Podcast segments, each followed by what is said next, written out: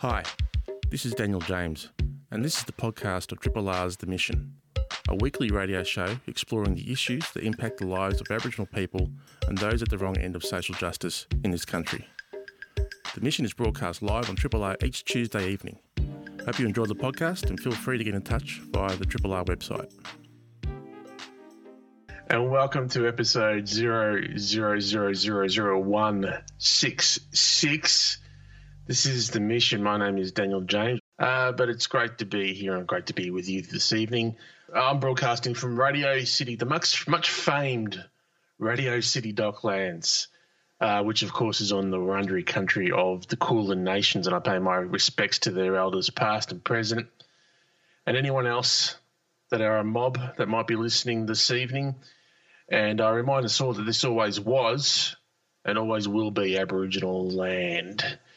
Uh, I've got a good uh, show coming up this evening. Um, got two guests on, as is per usual. Um, I don't have uh, much of a spiel for us to go on with at the top of the show because all is well in the world, isn't it? So there's nothing to talk about. I am, of course, being facetious. Um, but first up, um, in, a, in a few minutes, we'll be joined by uh, June Riemer, who is the Deputy CEO of the First Peoples Disability Network. Um, there is a Royal Commission into dis- uh, a Disability Royal Commission happening at the moment, and um, of course, their remit, the uh, First Peoples Disability Network, is to look after how uh, these issues impact mob around the country and people with disabilities. There was a report that came out um, a couple of weeks ago um, and a submission made by the First Peoples Disability Network to the Royal Commission that basically highlighted that the substandard services that First Nations people are receiving as um, a part of the NDIS in remote and rural communities. So we'll speak to June about that and more. Um, there's so much to unpack there, but um, it really goes to the heart of this show where we try and speak to people that are at the at the um, on the front line of some of these issues that affect our mob, and we hope to amplify those voices. That's what the mission is all about.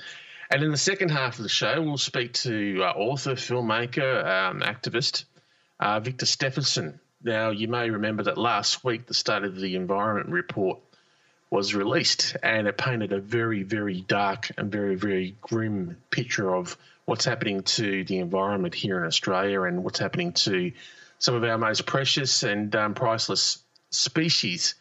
Uh, Victor is someone who is well known to be highly regarded in the area of uh, cultural burns, and he has some ideas and some solutions as to how, through cultural burns, we can increase the biodiversity of our environment and hope hopefully address some of the key issues that were stated in that environment report last year, which made for very, very grim reading.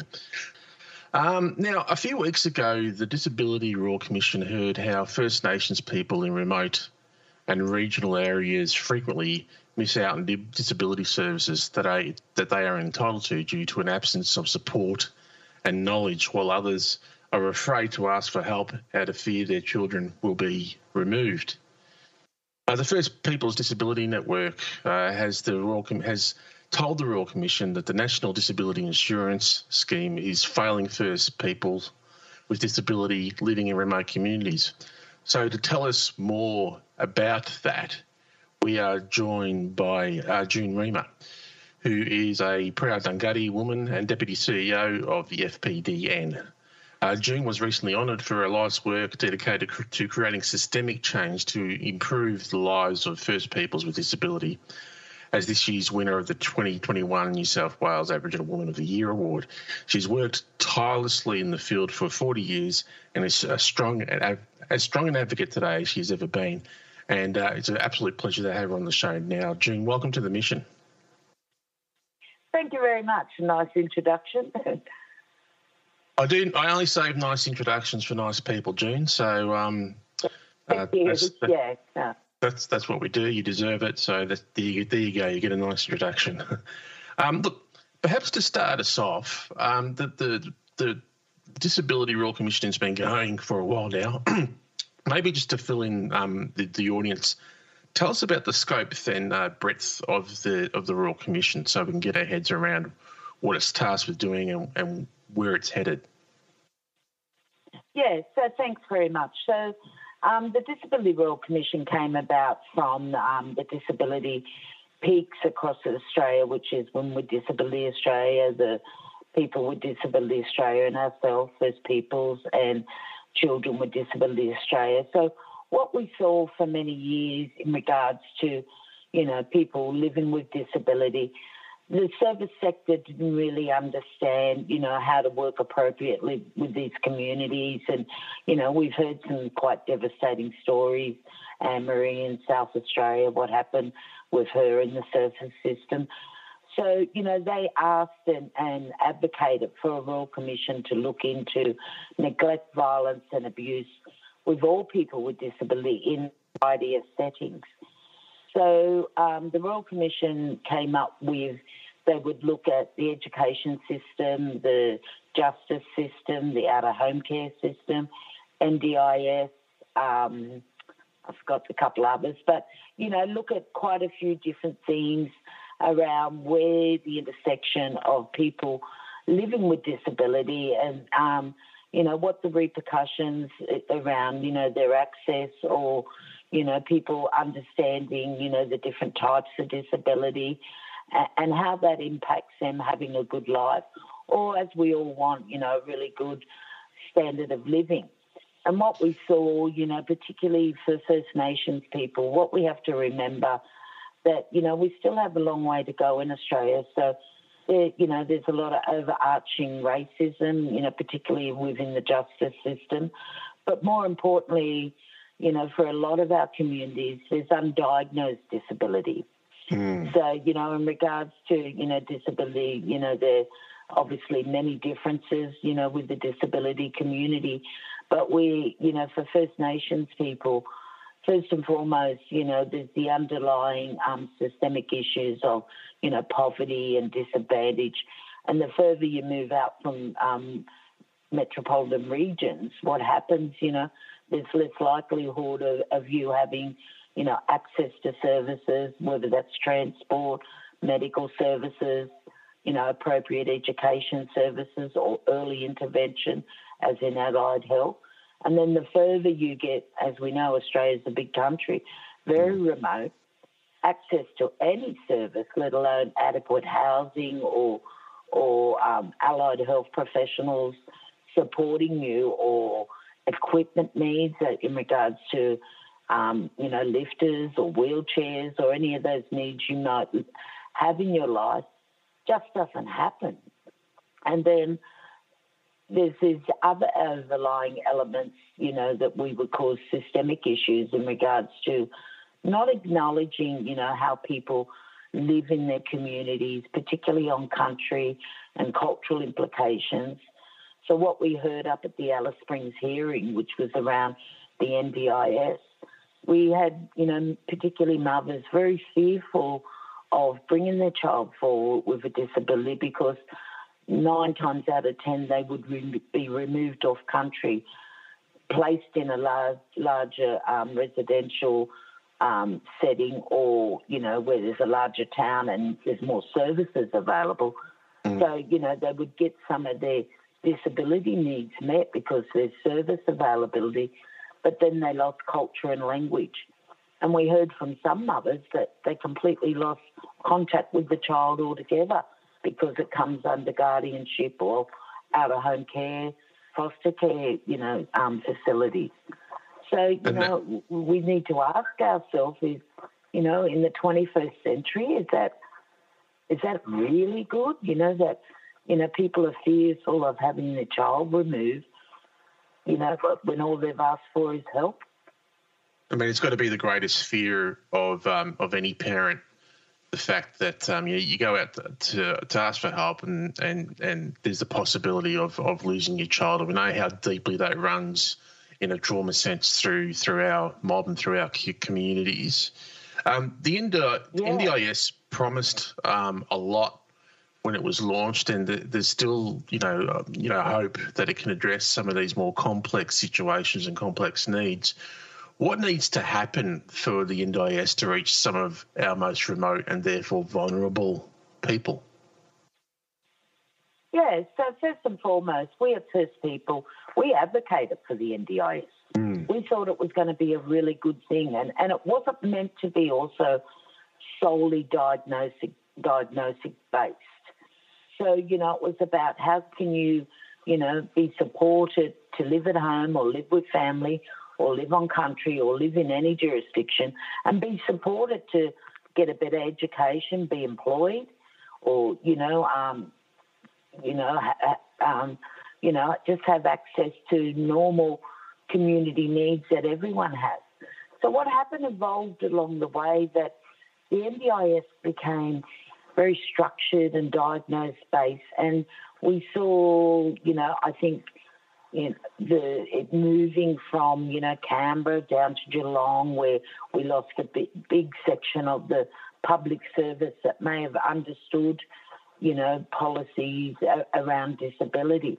Just so just was, on that, June, know, I, I've always I've always thought that it's really important if you're going to have um, bureaucracies established, which the NDIS and NDIA are, the massive bureaucracies, then it's really important to have those bureaucracies centered around decision makers. And, and I know the reasons why that infrastructure was moved to, to Geelong, but it, it took it also took it out of the heart of power. And so the the chance to reform it seems to be hindered a little bit by by that. What, what do you think yeah, about that? That's what I was going to say. So we lost a lot of corporate knowledge too yeah. in that move.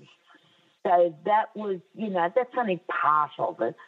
But what we saw over that time that it, it was started to be rationed, rationed out. So lives are not rationed. If you know you have a profound disability or you live in a very remote community, you're not asking, you know, for over and above. It's what you actually need to mm. participate in society. So when we talk about corporate knowledge being lost in that transition, what we started to see, the NDIS started to become more a focus around the medical model, where we, we talk more at FPDN about the social model, the human rights model, where it's society that creates the barriers. So then we saw the NDIS was creating those barriers to, for you know community to have you know a, an appropriate life, to lead the life that you know to the best of their expectations. And then what we saw lost along the way too was, um, you know, really not understanding culture and language and the importance of, you know, traditional um, uh, cultures and the way they live out on communities. So, what we heard first and foremost, you know, at that hearing up in Alice Springs for that whole week, you know, whether it was from the Torres Straits or the Pilbara or you know any you know jurisdiction you know remotely across Australia was the inability to be flexible, the inability yeah. to actually listen to the community. So if you're not listening, how can you hear? And that's what we heard over and over again that you know they really weren't listening to how people led their lives or listening to you know particularly traditional cultures where there may be more than one person that is part of that person's life. You know, there may be carers, many carers, or, you know, traditionally a few mothers and fathers and uncles that all play a part in that person's life. So, what we heard again too was, you know, the NDIS is about the individual. But for First Nations and Torres Strait Islander communities, we don't come as an individual. We come as a family unit, a community unit, and all of those who are a part of that, you know, individual's life living with disability play strong parts in their life and need to be supported. So the bottom line was is, you know, one size does not fit all. And that's what happened with the NDIS. You know, when 20... they, they started mitigating services, they, you know, put everyone in the same box and the same labelling, you know, all cerebral palsy looks like this or all autism looks like this, which we don't, you know. And then you add, if you don't have that overlying cultural knowledge about how that person lives, how can you provide an adequate service or support? It's 25 past seven. You're Sorry. listening to the mission. you're all good. You're all good, June. Uh, well, this, you're listening to the mission on 102.7 through Triple R FM. I may be listening to it on the National Indigenous Radio Service. Uh, I'm speaking with June Riemer, who is the Deputy CEO of the First Peoples Disability Network. We're talking about basically how the NDIS is failing people in rural and remote communities by not, I guess, um, uh, tailoring their services in a cultural or needs based the way the way they should. How's the NDIS um, uh, impacting people in less remote areas, uh, in in urban and, and regional centres? Uh, is is the same are the same kind of issues happening, June? Yeah, I, I believe so. It, it's very hit and miss. You know, like we're not saying everyone's not you know getting some quality of life through you know a reasonable package of services through the, the agency, but it's all always very individual and you know who your caseworker is or who your support worker is. So you know there's no consistency around it. And we still don't hear a lot of cultural um, supports put into people's plans. So mm-hmm. we're still working you know the generic plan that yes, you're going to have this amount of transport or personal care or, you know, IT or maybe equipment, but there's no cultural input into that. And, you know, and, and people are not heard for, for a lot of people, you know, they just want, you know, simple things in their life, but they want to be able to participate in community. It's first and foremost about health and well-being, to be able to get back out on country or go to particular events. And so that rational, rationaling, rationalisation of planning and supports and funding really impacts. So even in urban settings, we hear a lot of people just move away from the scheme um, even before they've got in there because of the onerous um, paperwork and you know trying to understand navigate a system that wasn't designed for them so, you know, what we see most of the time, unless you've got a really good support worker or advocate who can navigate something that, you know, endless bits of paperwork and, and you know, repeating yourself over and over again. So it's again hit and miss.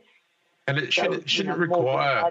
Not, and it shouldn't require a, a, middle person to navigate a system. I mean, you, then you're creating another layer of bureaucracy and another right. relationship that needs to be built just to get access to what are fundamentally human rights. And it just um, adds to the complexity of it all. And that's what we've said at First Peoples all along. Like, you know, these agencies or these planners, these workers need to actually understand the principles of the CRPD, the rights of a person with a disability, but also, more importantly, the UNDRIP, which is the rights of Indigenous people. So, you know, it's okay about, you know, doing some training around, you know, cultural business, but they also don't really understand disability rights. And it you know, has, it has the opportunity to also um, uh, lead to a level of exploitation with some clients as well, doesn't it? Oh, definitely, particularly, particularly those that you know may be vulnerable that live on their own or you know mm. have acquired brain or intellectual disabilities and if you're not understanding the paperwork and we hear it I hear it daily weekly you know that the exploitation of you know vulnerable groups around um, I mean it wasn't last when I was up in Alice Springs I, I went out over to Purple House to do some other consultations and, you know, people had never, they, one person had come out a year ago, signed them up for a package. They didn't know, they couldn't read because of language barriers. So they didn't know what they were actually getting. They didn't know where their money was being spent. But monthly they got an invoice from the service to mm. say this amount of money spent, but they weren't receiving a service. You know, yeah, one lady said to me, I've been trying to get a bed out in communities for six months now. Do I need to get my son to bring his bike in and we take it out on the bike? It's such um, it's such a worry. It's, it's, I know, it's... and and and and hopefully it'll will improve. I must say, in all honesty, the agency have come back to First Peoples for the first time in many years and want to sit down and have real conversation about how they what they're calling a refresh mm-hmm. of the program and you know so you know we have hope if they really want to listen but what we said we wanted not only you know those that are working alongside us with this group from the agency but we want the higher echelons to sit in the room with us too well, I mean, I think and, that's you know, part of what the Royal Commission. That's that's hopefully what the Royal Commission will address. What what are you hoping that comes out of the Royal Commission, June? Well, you know, like all these recommendations that it has to be. You need to listen to people with disability. You need to listen to families. You need to understand culture and what it means in many different jurisdictions. You, know, you need to, you know, improve the paperwork to, you know, it needs to be in language or, you know, hire appropriate interpreters. You know, for many people, English may be a third or fourth language. You need to understand that Aboriginal and Torres Strait Islander people, you know, are different cultures and live different lives. And, you know, what what may be available on the mainland is not available, you know, on the island. So how can we look at supports differently? You know, we heard from one poor lady up from Groote Eylandt that um, had moved to Darwin to get better supports, but and was in a house on her own, but her husband wasn't allowed to stay there and visit. So he'd come and visit, but he wasn't allowed to stay over. So I had to go and sleep out in the long grass. It's just unacceptable. You know, I mean, that's just it's ridiculous. Totally you know, unacceptable.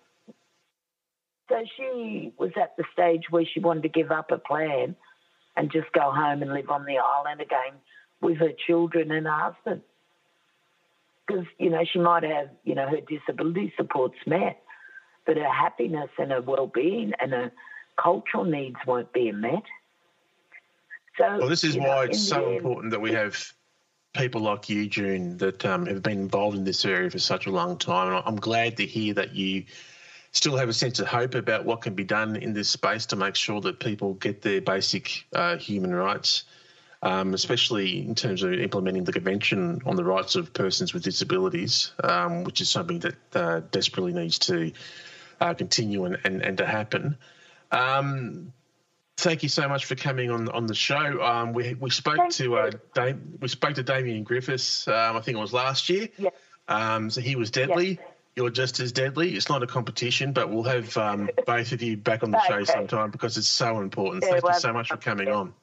And, we have a really good team too across FPDN, and we're here, all here for the right reasons. You know, no doubt. We're not here for. So, thank you very much. I appreciate. No worries. Thank you so much, June. Triple R. To our second guest this evening. The State of the Environment Report 2022, released last week, found all areas of the nation are in poor and deteriorating state as a result of increasing pressures from climate change, habitat loss, invasive species, pollution, and resource extraction. Uh, just as one example, since 2016, 202 animal and plant species have been listed as threatened as matters of national environmental significance following 175 being added to the list between 2011 and 2016. This happened while the rate of discovery and description of new species has slowed considerably over the last decade. There remain many more species that are unknown that are in these categories. So it's good to have our next guest on who believes that traditional Indigenous cultural burning can provide an answer to the number of horrific results as articulated in the report. The Firesticks Alliance, Leaders in Cultural Burning Practices, and the Aboriginal Carbon Foundation, carbon farming experts, may hold a solution through their Cultural Fire Credits initiative.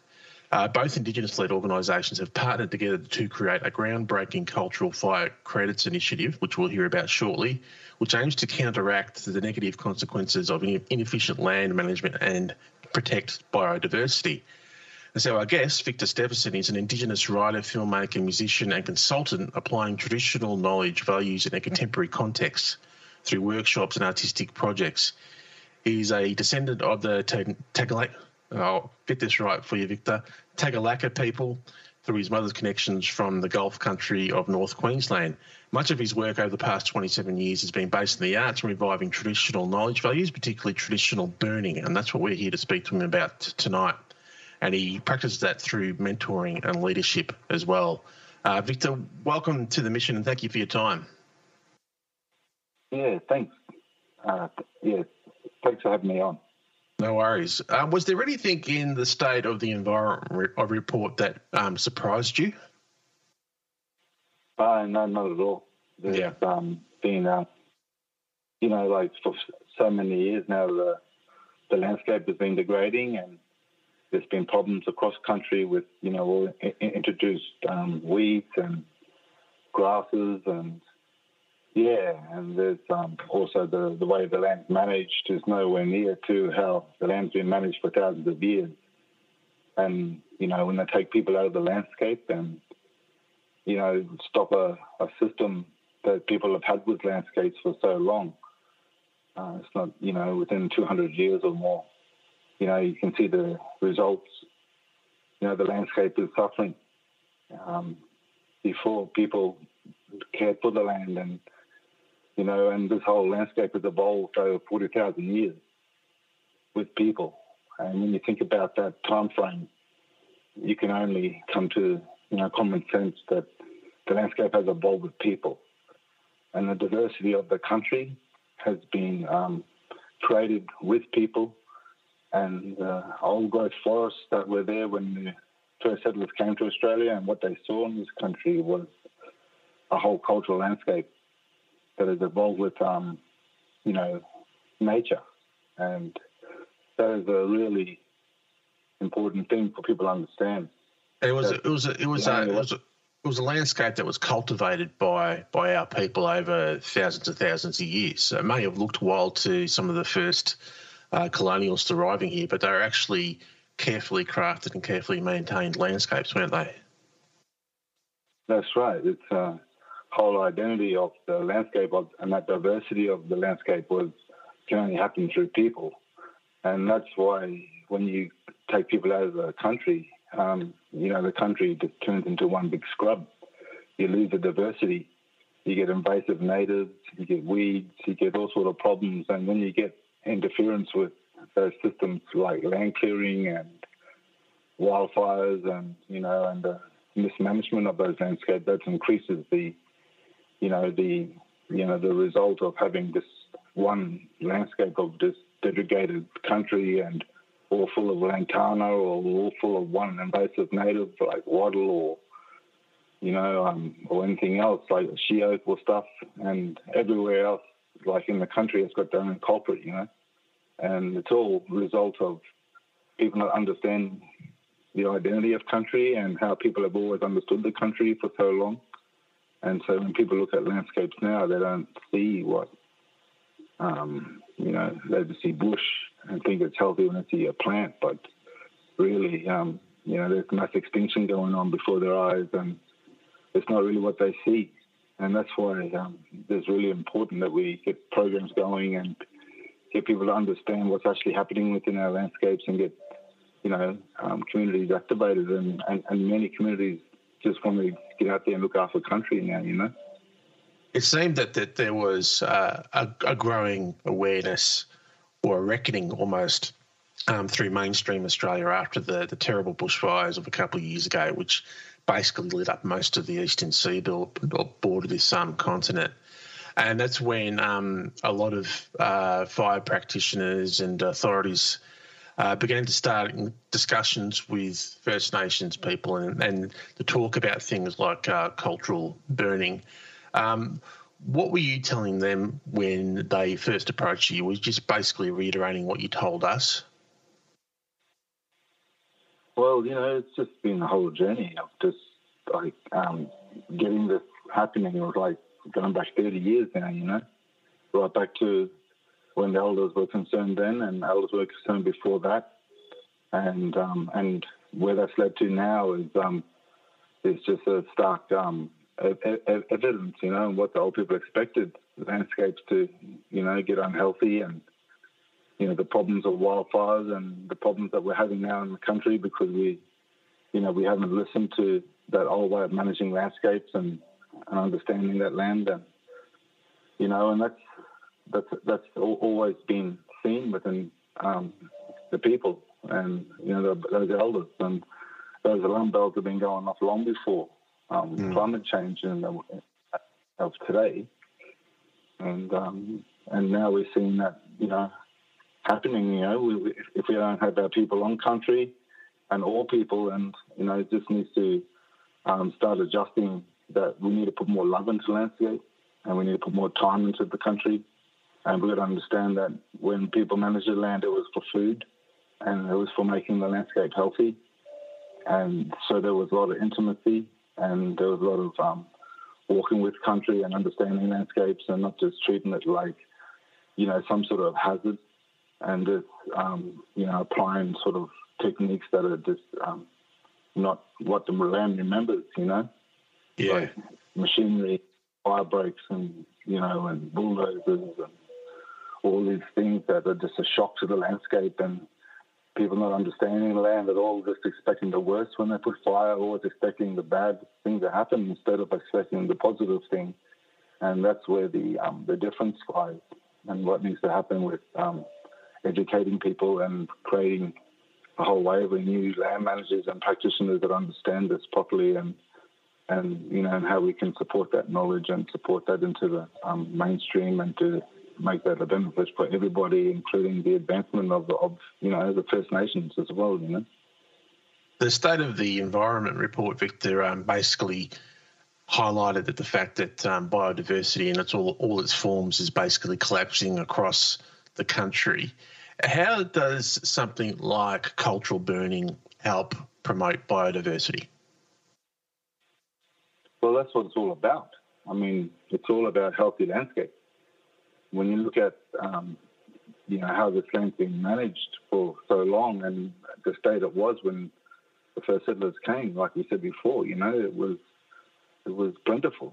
You know, everything was there. There's so many fish, you know, and so much this, and the country was healthy, and they saw the diversity, and you know, it's all there in in the, in, in the books that they've written, you know, and and that tells you that that um, you know that that people were living with country and understood landscapes and and seeing that diversity. So you know, it's like um, understanding that um, what we need to do is to um, reinstate that and look at not like seeing that in the way that like the old ways in the sense of walking around like people did, but you know, but actually um, putting people back in landscapes and carefully looking after the country again and putting the efforts into cutting out um, and not just applying fire, but removing um, certain species of plants and looking at how we tie that to the economic side of things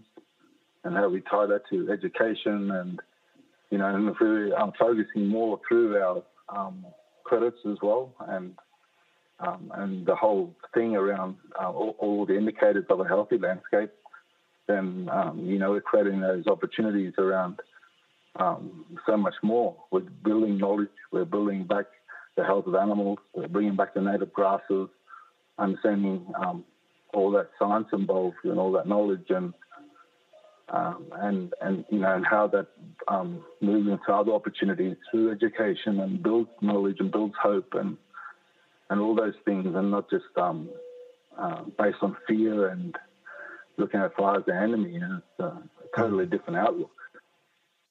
You're listening to the very wise and talented uh, Victor Steffensen, who was the lead fire protection practitioner of the Firesticks Alliance. Um, you, have you've, you've combined with another agency, um, uh, Victor, to come up with a, an initiative that, that is called the Cultural Fire Credits Initiative. Um, before we let you go, can you just explain what that is and what the what the idea is behind it?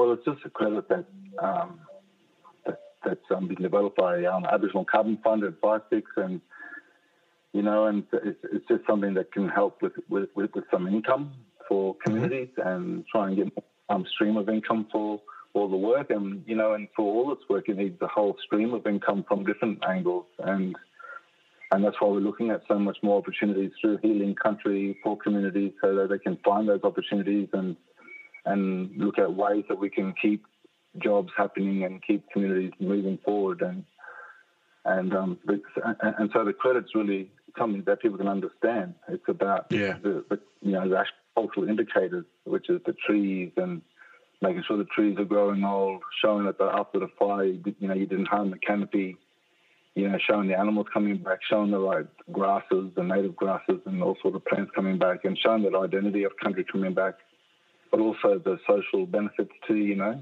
showing employment, showing knowledge building and knowledge sharing, and supporting that community mentorship model, and you know, uh, you know, and getting investors to support, you know, what they can actually see and and actually see the benefits. And if we're seeing the benefits on the ground, then we're dealing with the carbon for creating a healthy landscape.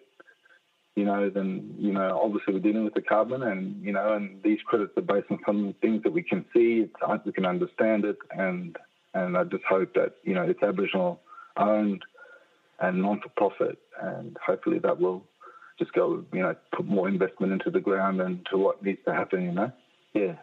Well, basically, what you're doing, Victor, is trying to to help solve a problem, to add value, and to empower our own people at the same time. And what can be bad um, about that? Nothing, I would say.